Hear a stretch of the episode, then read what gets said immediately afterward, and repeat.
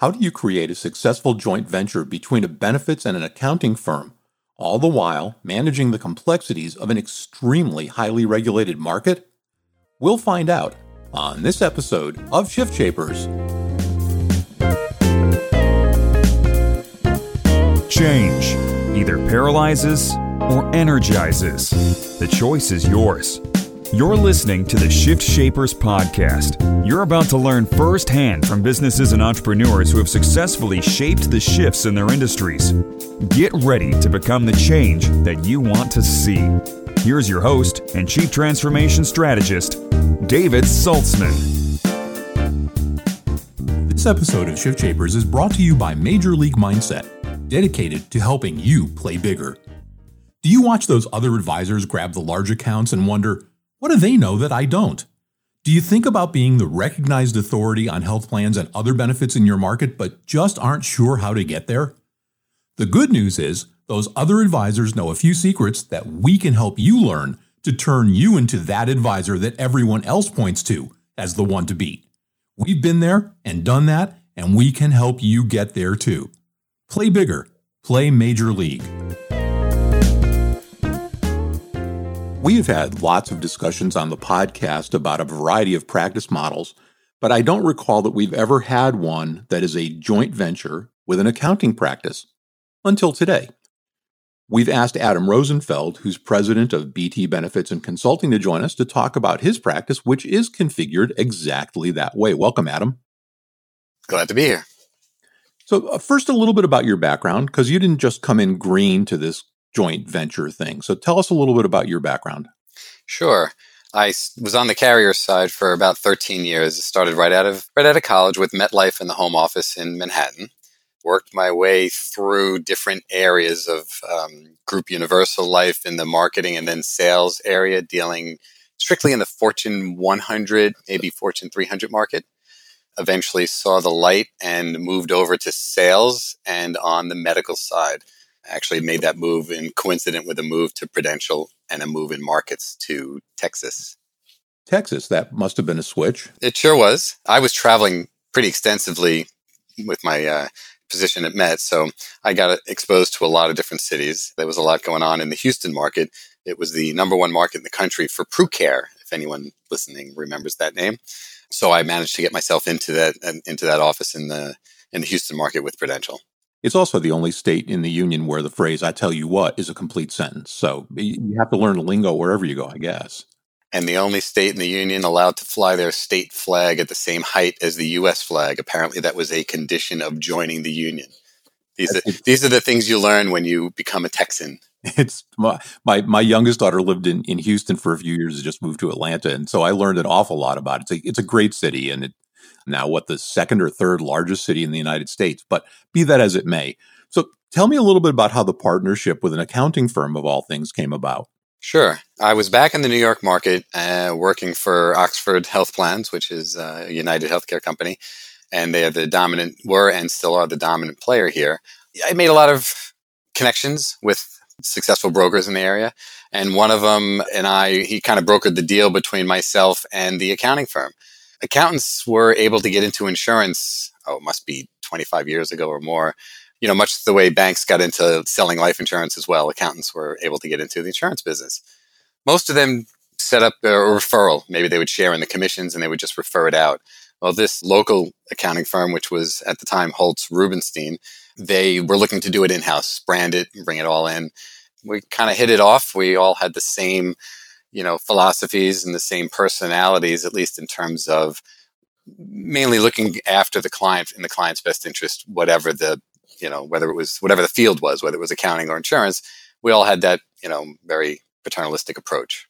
So that, that uh, joint venture was born right around just before two thousand one. Did you have conversations early on about how to keep the benefit side of the equation from an equal to the accounting side? I know a lot of times when benefits advisors form alliances, usually with property and casualty agencies, there's one that's dominant and one that's subordinate. Did, did you guys find a way to, did you talk about that early on and did you find a way to, to hit that balance? Well, like any referral r- arrangement, like you just mentioned, P and C, which I had spoken to several P and C operations that were looking to get into benefits. What I find kind of funny is that each each person that has that relationship, whether it's the accountant, the P and C, or the benefits broker, they feel like their relationship is is the relationship. And they'll say, well, you know, I'm the one that, you know, is the primary relationship. If I make an introduction, they'll go with my recommendation and so on.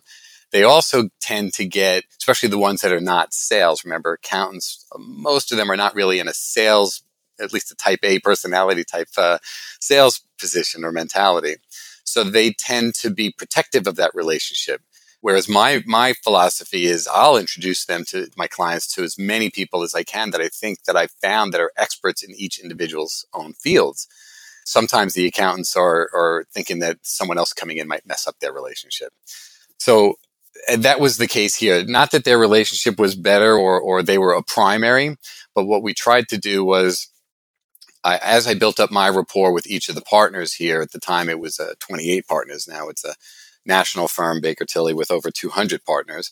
But what I tried to do is first, my, I considered it a first sale. First, they had to, you know, I had to sell to them. They had to know that I wasn't going to embarrass them. I wasn't going to make them look bad. My primary goal was to always make the partner look good and make the accounting firm look good. Even if I, whether or not I got the business on the medical side was, you know, almost irrelevant at that point because I knew it meant future referrals and future business. Interestingly enough, I outsold the accounting firm for the first ten plus years, about three to one. I was doing it the old fashioned way. I was cold calling. I was, uh, you know, working it however I could. You know, I just outsold them. But what was nice was when I was referred in, and this, the accounting firm, the original firm, Holtz Rubenstein, had such a strong name in the business community that just having that, you know, that clout behind me, so to speak, um, really opened up a lot of doors. And then once I get in, you know, hopefully I, I stood on my own merit, which has been the case for the last mm, almost twenty years. Sure. In my home office career, which has been part of what I've done over the years, I've I've had occasion to work with a couple of really great underwriters, a guy named Steve Padula, a guy named John Coticchio, a couple of others. And and they're folks that you could bring out to an account without worrying about them taking the conversation to nerd land and being over the head of a prospect. You're also a reformed underwriter, but you did some public speaking. Did that help you in your ability to talk at a client level and to learn how to relate? Absolutely. I, I tell my kids this all the time. My oldest uh, is just in college, just finished the freshman year, and he's very business-minded. And I tell him all the time, I had probably two pieces of training that are absolutely the most critical, and I use every day just about. Public speaking was number one. Absolutely number one. I learned that at MetLife when I was right out of college. And I learned that every conversation is a presentation. Whether it's the newscaster on T V sitting at a desk, or you're having a conversation with somebody casually, or an actual finalist presentation to try, you know, for a closing on a, you know, two thousand person company, it's all the same. And it's, you know, they, we learned how to plan for that, of course, not just the material, which is the opening, the middle, and the close. Don't forget either one of them. Uh, of course, the, and the content is a given, but really doing that in every conversation, because it just really makes a difference. So I've used that with every aspect of my career and personal life uh, since then. It just becomes ingrained. The underwriting aspect, yes, uh, a reformed underwriter.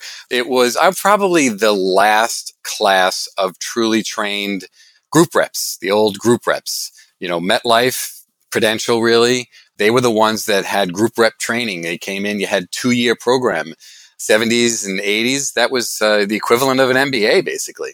I moved to Prudential from from MetLife, and I went through, like I said, their last class of it. And that included, it was a full stint of marketing, underwriting, and other aspects, and sales, of course. So as an underwriter there, I was underwriting business in the Houston market, and the reps at that time were allowed to, you know, napkin underwrite, so to speak, on the back of the napkin. We were allowed to field underwrite a full a medical group, you know, could be hundreds of employees. We would get the claims. We would learn how to actually, you know, calculate a rate based on the claims data and adding in retention and adding in profit and so on. And if our rate that we sold was within ten minus plus, plus or minus ten percent, underwriting would hold it. They would check it after the sale and they would hold it. So we, we truly were field underwriters at the time. This, of course, is before, you know, community rating and and before the the um, where everything is filed now. You can't be plus or minus ten percent. It's hard to even be plus or minus a few percent. But that underwriting background has really given me, you know, we'll say street credibility, so to speak, with with prospects. You know, they know I was an underwriter, and I'm certainly able to speak the language, and I can kind of be the translator between the client, whether it's a C F O or an H R or an owner, and the insurance company. You know, they, they, if they come back to us with a renewal and, and I can take a look at it, I can, di- I can dissect it with them and help explain what stuff means and, you know, where the trend came from, where it's going, and try to, you know, help them make long-term projections and business decisions based on it. This episode of Shift Shapers is brought to you by Major League Mindset, dedicated to helping you play bigger. Do you watch those other advisors grab the large accounts and wonder, what do they know that I don't? Do you think about being the recognized authority on health plans and other benefits in your market, but just aren't sure how to get there? The good news is those other advisors know a few secrets that we can help you learn to turn you into that advisor that everyone else points to as the one to beat. We've been there and done that, and we can help you get there too. Play bigger. Play Major League. I mean, that, that training's invaluable. I mean, the, the question, I guess, is in today's marketplace, where do advisors go to get that kind of training? Is is there a place? I know the old Pru schools are gone and the stuff that you and I knew about when we came in, into the business. Where can they go? Or is there a place? You know, that's a good point. I I don't think there's a formal place anymore. There's just not training anymore. I guess, of course, you could go work as an underwriter, get a job as an underwriter. I know I am always looking for a, a recovering uh, underwriter, as you say, to who may somebody who's kind of a type A personality, as you said earlier, but stuck behind a desk as an, in an underwriter role. And I am always looking for that person to hire and bring them into sales because of that. So, uh, but I, where do they get that training? I think the only way to get it is to actually go be an underwriter somewhere and then discover maybe a, a year or five years later that that's not for you and you go look for something else. Yeah. I mean, it, it, it's a great background. I mean, years and years and years ago, at previous generations, we were all called underwriters. That's why to this day, the National Association of Health Underwriters is called that. They weren't underwriters as we know them today. They were folks who could do field underwriting, a term that I guess most people under the age of forty have, have probably never even heard, or folks who are newer in the business. But back back to markets. After Houston, and we talk a lot about different markets and their characteristics, you moved back to New York. What was that like and what were the challenges? Yeah, I actually moved around within Houston. I covered all about four major markets. I got transferred and and moved around. So I, I covered Houston, the Dallas-Fort Worth market, San Antonio, and interestingly enough, the Dallas market specifically, because I was hired by a local regional H M O to expand from Fort Worth into Dallas in the large group market. And the Dallas market was the most akin to New York. It was predominantly broker controlled, ninety plus percent. A lot of the laws, the small group laws, the community rated laws are very similar from New York to Texas. But when I did go ninety-six, I think it was, when I moved back to New York, the thing that I found very interesting is at the time, Oxford Health Plans was really just exploding. Their growth was, you know, ma- breaking records, and their their sales pitch was, "Hey, we have every doctor in the New York area in our plan," and we had this new thing called a point of service plan, which wasn't new in other markets, but it was new here. And they said, "We'll sell you a plan that's got your exact indemnity plan, one hundred dollars deductible, eighty twenty, five thousand dollars max, uh, max. Actually, it was a five thousand dollars stop loss. So twenty percent of that was one thousand dollars max out of pocket. So very, very rich out of network. And by the way, we'll put it in network plan where, you know, you can pay five or ten dollars for all your care and everything else is covered in full. Oh, and the rates are, you know, thirty or forty percent less than what you're currently spending." So how could anybody say no? All the doctors were in it, and you're going to just cut your personal cost as a member dramatically. Ironically, the first thing I said when I saw that model was, you know, how are you going to sustain this? Because where's the cost control? You know, and and Oxford, if you know any of the history with that, their the way they sustained their growth was just by constantly bringing in new members. They were they were ahead of the lag all the time, the claims lag. So they brought in more premium than they paid out in claims only because of the growth, and that eventually caught up with them, but you know they certainly survived. But that was that was an issue. So that that's the market from a sales and carrier perspective. But New York is also a very different legislative and regulatory environment. Did you bump up against some of that stuff as well? Yeah, we're we're still bumping pretty hard. I believe New York is the most has the most mandates of any state. Last count, it was up in around sixties, and that's I'm talking about specific benefits, whether it's you know chiropractic. Uh, originally, it was maternity and mental health, things like that, uh, autism coverages. So we have a tremendous amount of mandates, which makes the benefits very rich, which brings the price up, of course. We also have something here that's very unique, and it's broken. It needs to be fixed. And that is from the broker's standpoint. There's old antiquated laws on the books that are anti-rebating laws. And those laws were designed to protect the consumer, to say, really with life insurance mostly, that said, hey, you know, Adam and David are both pitching me life insurance. Adam said he would split the commission with me if I buy from him. That's rebating, classic rebating, and it's illegal. And, you know, of course, we don't do that. And I don't, I've actually never met anybody that does it. That's been on the books for a very long time. Unfortunately, the way the law is written, much of the services that brokers do now as part of being a full service broker might run afoul of that. They're, they're, um, you know, it's just even just doing day-to-day services, working with the carriers. It was so bad that at some point, I think it was, I have the, I have it written down. It was a circular letter number nine, as I recall, probably about ten or fifteen years ago. The state governor finally said, okay, we recognize that that's not rebating. They're actually just trying to help. So let's make that exempt from the, you know, the anti-rebating rules. So, so it's okay to do that stuff now because we have this letter from, from the governor many years ago to do that.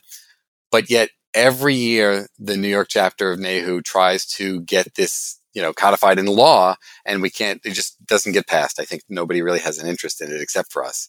So it's kind of an ironic thing that's out there, and we're trying to get that, uh, get that taken out just to make, just because we want to do more services for our clients. Sure. There are also some challenges with, with stop loss, um, and that kind of makes a, an impact on the partially self-funded market, aren't there, in New York? Correct, correct. So New York State was one of, I think it's four markets that moved community ratings threshold size from fifty employees up to one hundred. They did that in the state level just in advance of healthcare reform doing it on a federal level. And then, of course, as we all know, the under Obama put a stay of execution, so to speak, on that change. So the rest of the country stayed at fifty as the dividing line for large and small group. And New York market is one hundred now, and it's not going to reverse. New York has another really quirky law that says small groups, and it's just defined by the word small, not size, so that's now one hundred. It's against the law for them to purchase stop-loss insurance, which means you can't be self-insured. So unfortunately, many markets that around the country that are doing a lot with self-funding, you can't do that with unless you have over one hundred eligible employees in New York State. And I'm part of a national group. I think you're familiar with them, David, Q four Intelligence. And we, uh, as a national group of brokers, we get together about every nine months in different markets around the country, uh, in different cities, and we share best practices. You know, if I'm doing something great in New York and they didn't hear about it in, you know, in Tennessee, I share, and vice versa. And I know a lot of my colleagues are doing stuff with self-funding on a much smaller group basis, and having some good good results. It's very frustrating that I can't roll those out to my groups that are, especially the fifty to ninety-nine market, because when we changed the small group size from fifty to one hundred, a lot of those groups in that category saw huge increases um, because they're they were better than average. In other words, community rate is average, and their demographics, their age, sex, their industry was better than average, so they had to come up and pay average. And they have no way around that, where self-funding would have given that way around it. It's always fascinating, you know, the the changes from market to market. We, we've got a couple of minutes left. And one of the questions that I want to ask you, we'll go back to kind of where we started, was if, if I'm a benefit advisor and I want to partner up, even on a, a casual basis, with an accounting firm, what are the things I should look for? Well, I think the most important is the thing I said from the onset of the conversation. And that is, you want to find a partner that cares about their clients the same way you do. In fact, when we look for prospective clients, that's what we say. We won't work with anybody. We work with groups, employers that care about their employees the same way that we do. We we feel we're very paternalistic. We we feel like every employee, I, I say that they're like members of my own family. So when someone calls with a service problem, it's like when you're, you know, when your aunt calls and says, I have this claim. Is this something you can help with? So we find when, when, whether it's the accounting side or the benefits side, when they look for good partners where an employer has that mentality of taking care of their employees first and letting that affect the bottom line as a result, as opposed to letting the bottom line drive who you hire and how you act, that overall you have a, you wind up being profitable in the end. The business tends to do well because everybody puts forth one hundred percent because they're all in. If they all feel like they're doing this to pitch in together, then they're all in. And that's the way we treat clients. So we look for clients that that do that and respect that and reward that.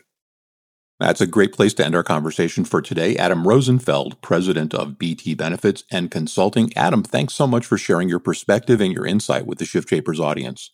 Thank you for having me. Always nice talking with you. The Shift Shapers podcast is a production of Strategic Vision Publishing and David Saltzman. This podcast may not be reproduced in any form, in whole or in part, without the express written permission of the producers. All rights reserved.